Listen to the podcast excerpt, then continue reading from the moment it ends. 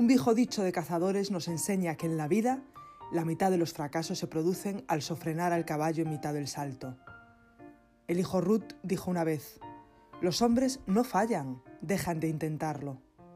A menudo no es el error de la salida, sino la parada a destiempo lo que marca la diferencia entre el éxito y el fracaso. Abandonar cuando todavía estamos en cabeza sería una tontería.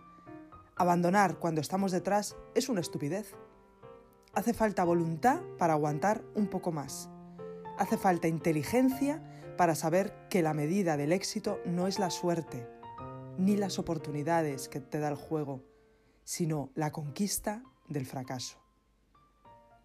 Alguien dijo una vez lo siguiente: el problema con la mayoría de nosotros es que dejamos de intentarlo en los momentos difíciles. Y no se equivocó.